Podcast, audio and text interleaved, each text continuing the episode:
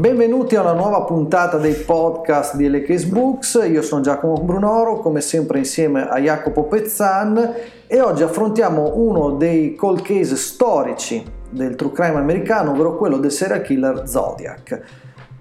Il caso peraltro è tornato eh, recentemente di attualità perché proprio l'11 dicembre 2020 è stato finalmente decrittato uno dei crittogrammi utilizzati da Zodiac, quindi eh, sono passati più di 50 anni, ma alla fine eh, si sì. è riusciti a risorvere questo parziale facciamo, mistero. Sì, facciamo un passo indietro anche per gli ascoltatori che magari non hanno seguito questo caso nel corso degli anni.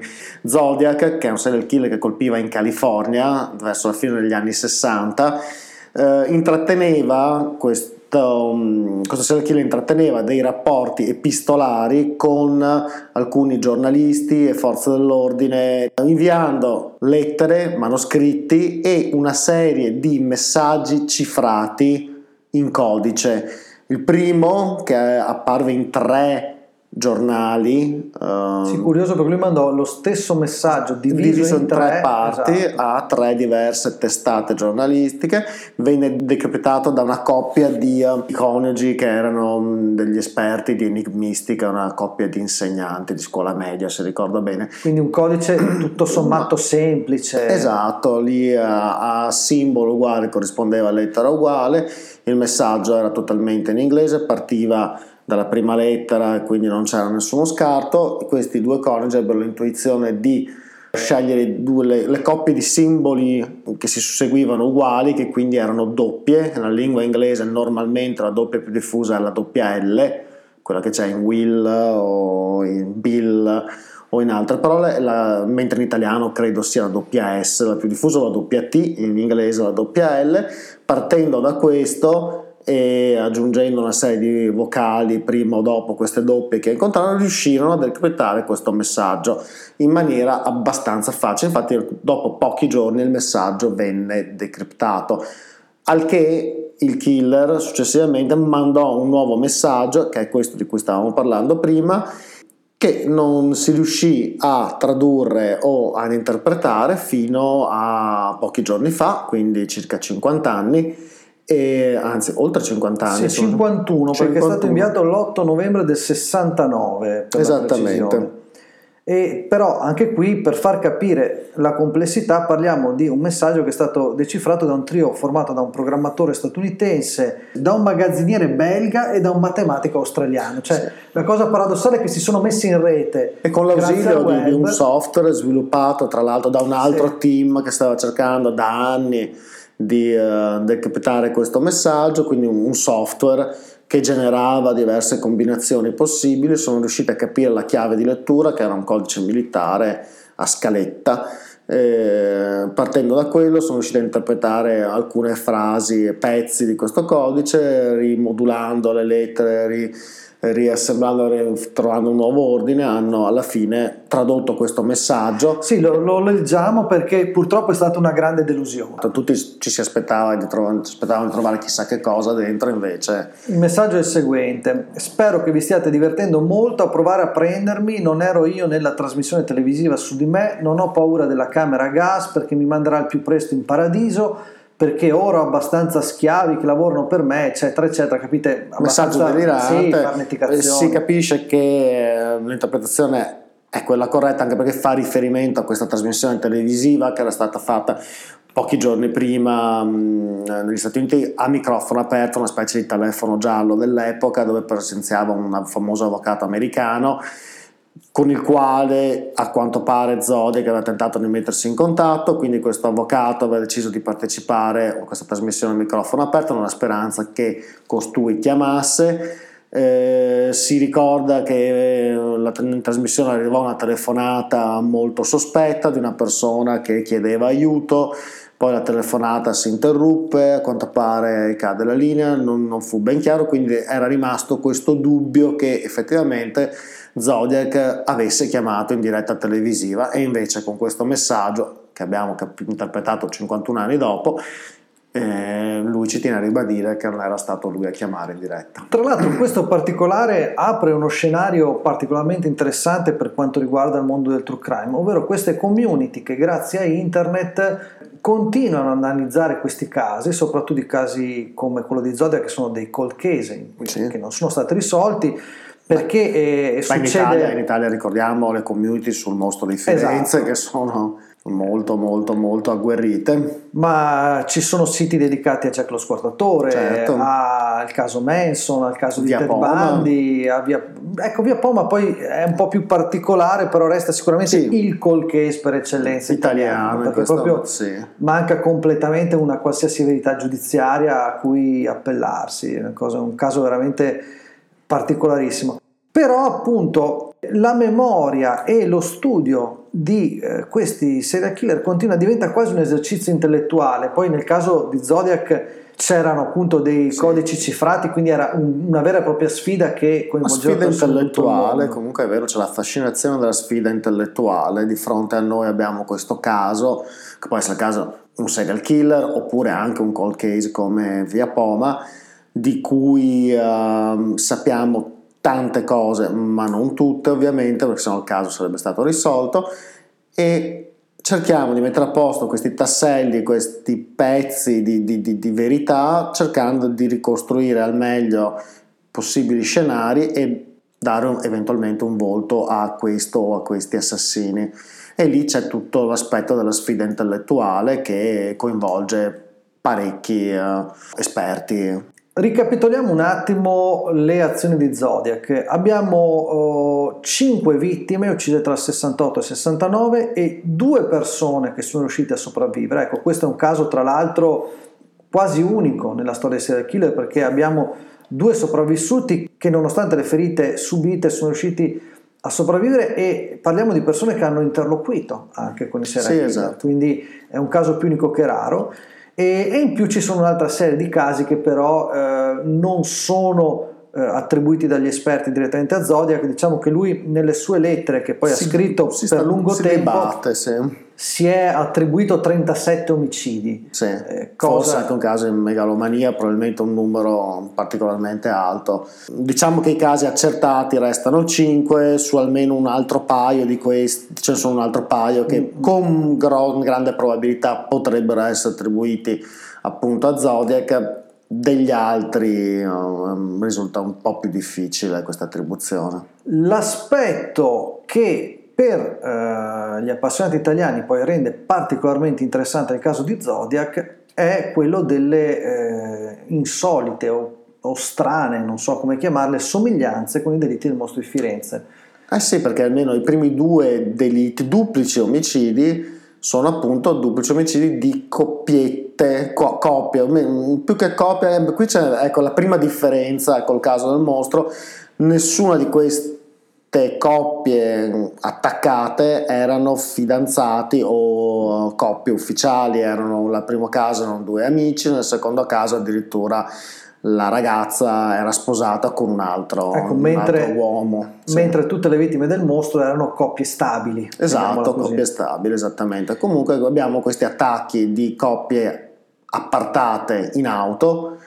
E poi c'è anche il caso del calibro dell'arma utilizzata, una calibro 22, che esatto. è la esatto. stessa. In questo caso Doipo Zodiac, non dimentichiamoci che utilizzò altre armi da fuoco. C'è chi è arrivato a uh, ipotizzare che Zodiac e il mostro di Firenze fossero la stessa persona, quindi un'ipotesi a cui io non ho mai creduto personalmente, che trovo molto tirata per i capelli, girava anche una presunta confessione di eh, Joe Bevilacqua, militare americano che per anni fu il guardiano del cimitero monumentale americano di eh, Falciani, dalle parti di San Casciano Val di Pesa, e poi venne trasferito a Nettuno, quindi un militare che eh, abitò moltissimo in Italia anche se poi lui ha ritrattato questa confessione, anche qui secondo me mi sembra di notare più un personaggio vicino alla mitomania che eh, un caso reale. Ricordiamo che comunque Bevilacqua era uno dei super testimoni, tra virgolette, sì, dell'accusa nel primo processo a Pacciani. Sì, questo è un filone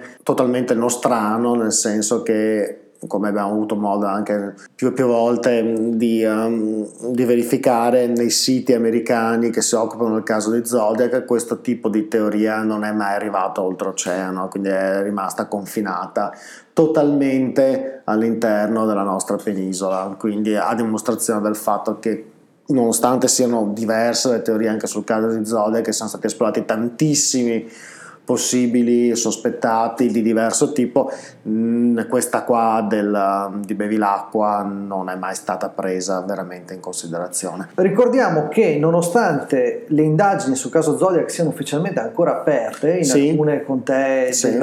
degli Stati Uniti, il sospettato numero uno, chiamiamolo così, o perlomeno l'unico eh, sospettato per cui le forze dell'ordine all'epoca siano riuscite ad avere almeno tre mandati di perquisizione è Arthur Lake Allen.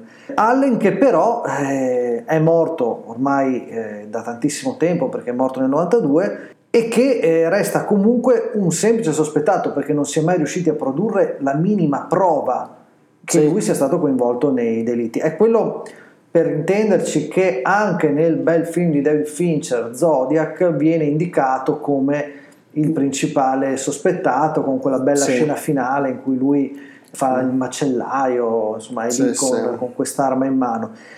Tutti i tentativi della polizia sono uh, andati a vuoto, la sua calligrafia non corrispondeva con quella di Zodiac, ma addirittura le sue impronte digitali eh, non eh, corrispondevano a quelle del, che si pensava potessero essere dell'assassino. Quindi anche qui c'è chi è convinto che Allen sia stato però manca Zodiac. la prova regina manca quella veramente quella che chiamano americana pistola fumante ovvero la prova che ti incastra al di là di ogni ragionevole dubbio e infatti anche qui parliamo di un caso per cui non si è mai stati in grado di mettere sì, su un processo ma questo è un caso anche emblematico come del resto altri casi di cronaca nera di quegli anni o perlomeno fino alla fine degli anni 90 quindi ivi incluso anche via Poma, il mostro di Firenze ed altri casi che sono rimasti risolti, che probabilmente oggi come oggi, se si dovesse ripetere delle stesse tipologie di delitti, verrebbero probabilmente risolti abbastanza in fretta. Diciamo che all'epoca la tecnologia era sicuramente molto diversa, oggi come oggi siamo tutti molto più tracciati con tra telefonini, videocamere GPS, eccetera. In quegli anni là assolutamente no. I protocolli anche da parte delle forze dell'ordine sono molto cambiati, parlo soprattutto anche della collaborazione tra, nel caso americano, diverse contee, quindi diversi uffici di polizia e degli sceriffi locali che all'epoca comunque dialogavano molto meno, oggi come oggi questa cosa si dovrebbe essere superata, come del resto anche in Italia le divisioni tra polizia e carabinieri. Ma infatti questo poi è un aspetto su cui vorrei tornare con te. Poi dopo eh, non dimentichiamoci che comunque anche per quanto riguarda eh, i protocolli delle forze dell'ordine come sono cambiate le cose cioè pensiamo che pochi minuti dopo il secondo duplice attacco perché in realtà uno del ragazzo sopravvisse, quindi non possiamo parlare di duplice omicidio, la ragazza morì, il ragazzo sopravvisse, sappiamo di per certo che Zodiac chiamò la stazione di polizia locale per accreditarsi questo duplice attacco, che lui pensava duplice omicidio, e un duplice omicidio precedente, il primo, parlando con l'operatrice al telefono. Quindi se come oggi come oggi, se dovesse risuccedere oggi, avremmo una traccia audio della voce del killer. All'epoca non era registrato perché non registravano tutte le chiamate in ingresso. Quando sparò al tassista, per esempio, venne diffuso un diramato, un ordine di convergere in quella zona lì e bloccare il quartiere Presidio, che tra l'altro abbiamo visitato assieme andando proprio sì. nel punto esatto dove questo delitto avvenne però per un qualche motivo venne diramato un, un identikit che prevedeva come sospettato una persona di colore, ovvero nero. In realtà il messaggio del testimone che l'avevano visto parlava di una persona che indossava probabilmente una giacca scura o nera.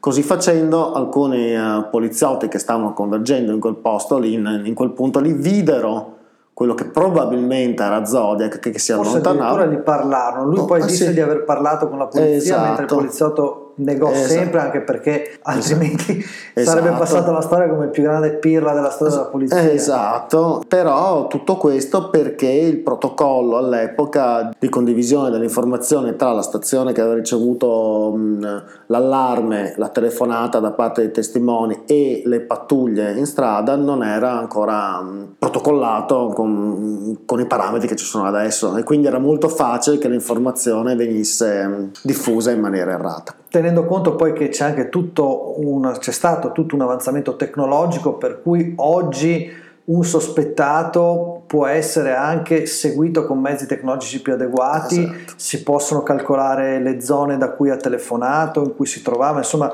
è, è veramente difficile che perlomeno diciamo nel mondo occidentale si ripetano casi così lunghi di serial killer, è abbastanza sì. improbabile. Oltre al fatto che negli anni poi sono venute avanti tutta una serie di figure professionali certo. specifiche, dall'esperto di tracce vocali all'esperto di tracce ematiche, più tutta la parte chimica dell'indagine che ha fatto passi da gigante, il DNA, eh, e chi più ne ha più ne metta, quindi bene o male quando si va avanti la sequenza comincia a essere 1, 2, 3, 4, 5 delitti, a un certo punto hai talmente tante persone contro di te, parlo tu da serial killer, hai talmente tante persone che stanno indagando e che te a diversi livelli, ognuna con una sua specifica competenza, che presto o tardi l'errore lo fai.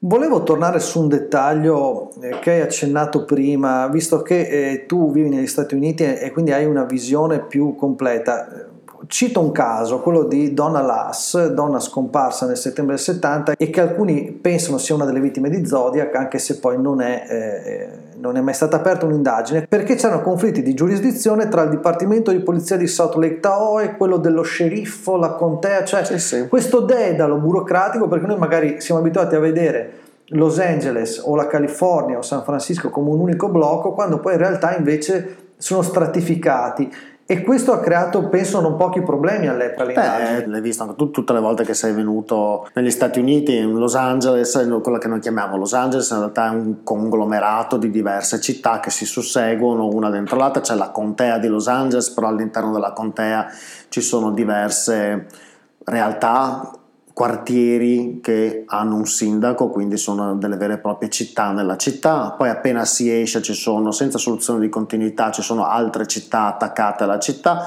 ognuna delle quali ha una sua competenza, ha una sua polizia, ha un, magari un suo ufficio dello sceriffo. E quindi come tu vedi anche delle volte, non so se ti è capitato di vedere nei film americani, c'è l'inseguimento fino al ah, confine sì, della sì, contea sì. piuttosto che dello Stato, piuttosto perché, perché è vero, la polizia di un certo Stato non può sconfinare e andare ad inseguirti nello stato, nello stato limitrofo, quindi se tu riuscissi a andare in macchina da, dalla California, eh, superare il confine con il Nevada, a quel punto lì il testimone viene passato alla polizia di competenza che è quella del Nevada. Ovviamente sì. adesso ci sono tutti i mezzi per coordinarsi, negli anni 50 o 60 potevi anche pensare di farla franca. Ricordo tra l'altro quando poi siamo andati proprio a fare i sopralluoghi, perché anche qui è interessante capire, spesso non ci si rende conto, no? si parla, il lago Tao è un bel lago, eccetera, ma non ci si rende conto della grandezza di questo lago che è quasi un piccolo mare interno e di come poi la zona e tutto intorno sia eh, ancora oggi, quindi immaginiamo ancora di più negli anni 60-70 quando sono verificati quei fatti, molto spoglia, molto deserta, cioè ci sono zone enormi in cui non, non, si incontrano case, eccetera, che è abbastanza tipico poi della California. Sì, sì, esatto. Beh, California è uno stato che è grande grosso modo come l'Italia, un po' meno come ampiezza geografica, ma dove ci sono quattro grandi città alcuni grossi centri, ma per il resto non c'è nulla. Per chiudere, eh, sul caso di Zodiac c'è un po' un rimpianto, no? perché per 50 anni si è cercato di risolvere questo codice e poi si è scoperto che invece non dice nulla, mentre nel primo crittogramma inviato da Zodiac c'era un'ultima parte che a tutt'oggi resta sconosciuta, non si è riuscita a decifrare, che secondo alcuni esperti conterrebbe il nome di Zodiac, ma eh, c'è anche chi, come un professore della East Carolina University, sostiene che quella parte che non si è riusciti a decifrare in realtà dica Mr. Arthur Leigh Allen, ovvero l'esatto nome del sospettato numero uno, però io credo poco in queste ricostruzioni a posteriori, sembra quasi che abbia voluto incollare eh, i nomi. Eh, esatto, perché quando eh, queste ricostruzioni appunto fatte avendo già in mente una teoria piuttosto che un nome, poi tendono sempre a rimettere le cose a posto facendo tornare tutto il puzzle. In realtà una cosa è decriptare un messaggio e scoprire un nome piuttosto che una località, piuttosto che il significato di, di, una lettera, un'altra cosa è prendere il numero delle lettere che ci sono e giocare fino al punto tale che mm, si riesce a, far corrispondere a questa serie di simboli un certo nome che sia già in mente, ma a quel punto lì potremmo provare a metterci là e fare saltare fuori anche il nostro probabilmente di nome, o il tuo, o il mio, o quello di qualcun altro. Quello è che è certo che il caso di Zodiac, il killer dello zodiaco, resterà ancora a lungo un mistero, probabilmente come quello di Jack lo Scortatore è il mistero ottocentesco per eccellenza. Per quanto riguarda il true crime eh, americano, il caso di Zodiac resta il buco nero delle indagini sì, una, statunitensi. Una, un'ultima differenza rispetto al caso del mostro, che penso sia una differenza anche antropologica o culturale, è che mh, entrambi sono due casi cold case o comunque di cui l'attribuzione non è sicura. Nel caso del mostro c'è una verità giudiziaria, nel caso di Zodiac non c'è nemmeno quella, però diciamo che non tutti sono d'accordo nell'individuare questo o quel possibile autore eh, dei delitti. Però nel corso degli anni, nel caso di Zodiac, parecchie persone si sono fatte avanti dicendo che Zodiac era il padre, il fratello, ah, sì, cioè un parente stretto portando anche qua e là quelle che dovevano essere delle prove, un paio di occhiali piuttosto che un quaderno con delle, delle frasi o qualcosa, mentre in Italia questo non è mai successo. Quindi anche qui a dimostrazione di come queste due culture, quella mh, oltreoceano anglosassone e quella italiana, siano veramente molto diverse, nel senso che negli Stati Uniti, pur di avere magari anche la notorietà o gli onori della cronaca o le luci della ribalta, la gente non esita nemmeno a puntare il dito contro un parente stretto, uno zio, un fratello, un padre adottivo, Ma un padre caso, anche biologico. Sì, sì, c'era il caso infangandosi. Cioè.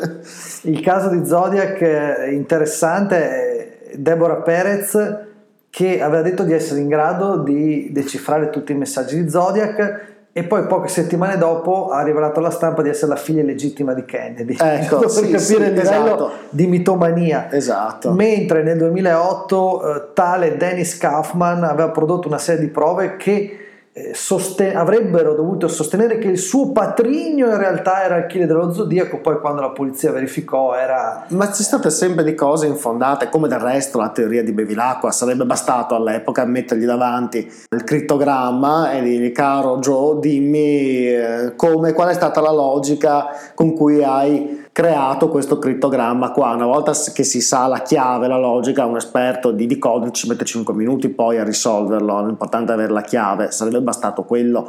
E invece non è stato prodotto nessun elemento di prova. Sì, sì, diciamo che queste confessioni, compresa quella di Bevilacqua, eh, che poi appunto ritrattò, ma pare che un noto giornalista appunto aveva pubblicato questa esclusiva eh, in cui lui si addossava i delitti Secondo me restano più colpi sensazionalistici che America, andavano più di moda negli anni 80-90. Sì, america, americanate sì, anni sì, 80-90, sì, in cui un soggetto si prendeva la responsabilità paternità oppure puntava addirittura il dito su un parente stretto, tanto bastava avere un minuto di notorietà.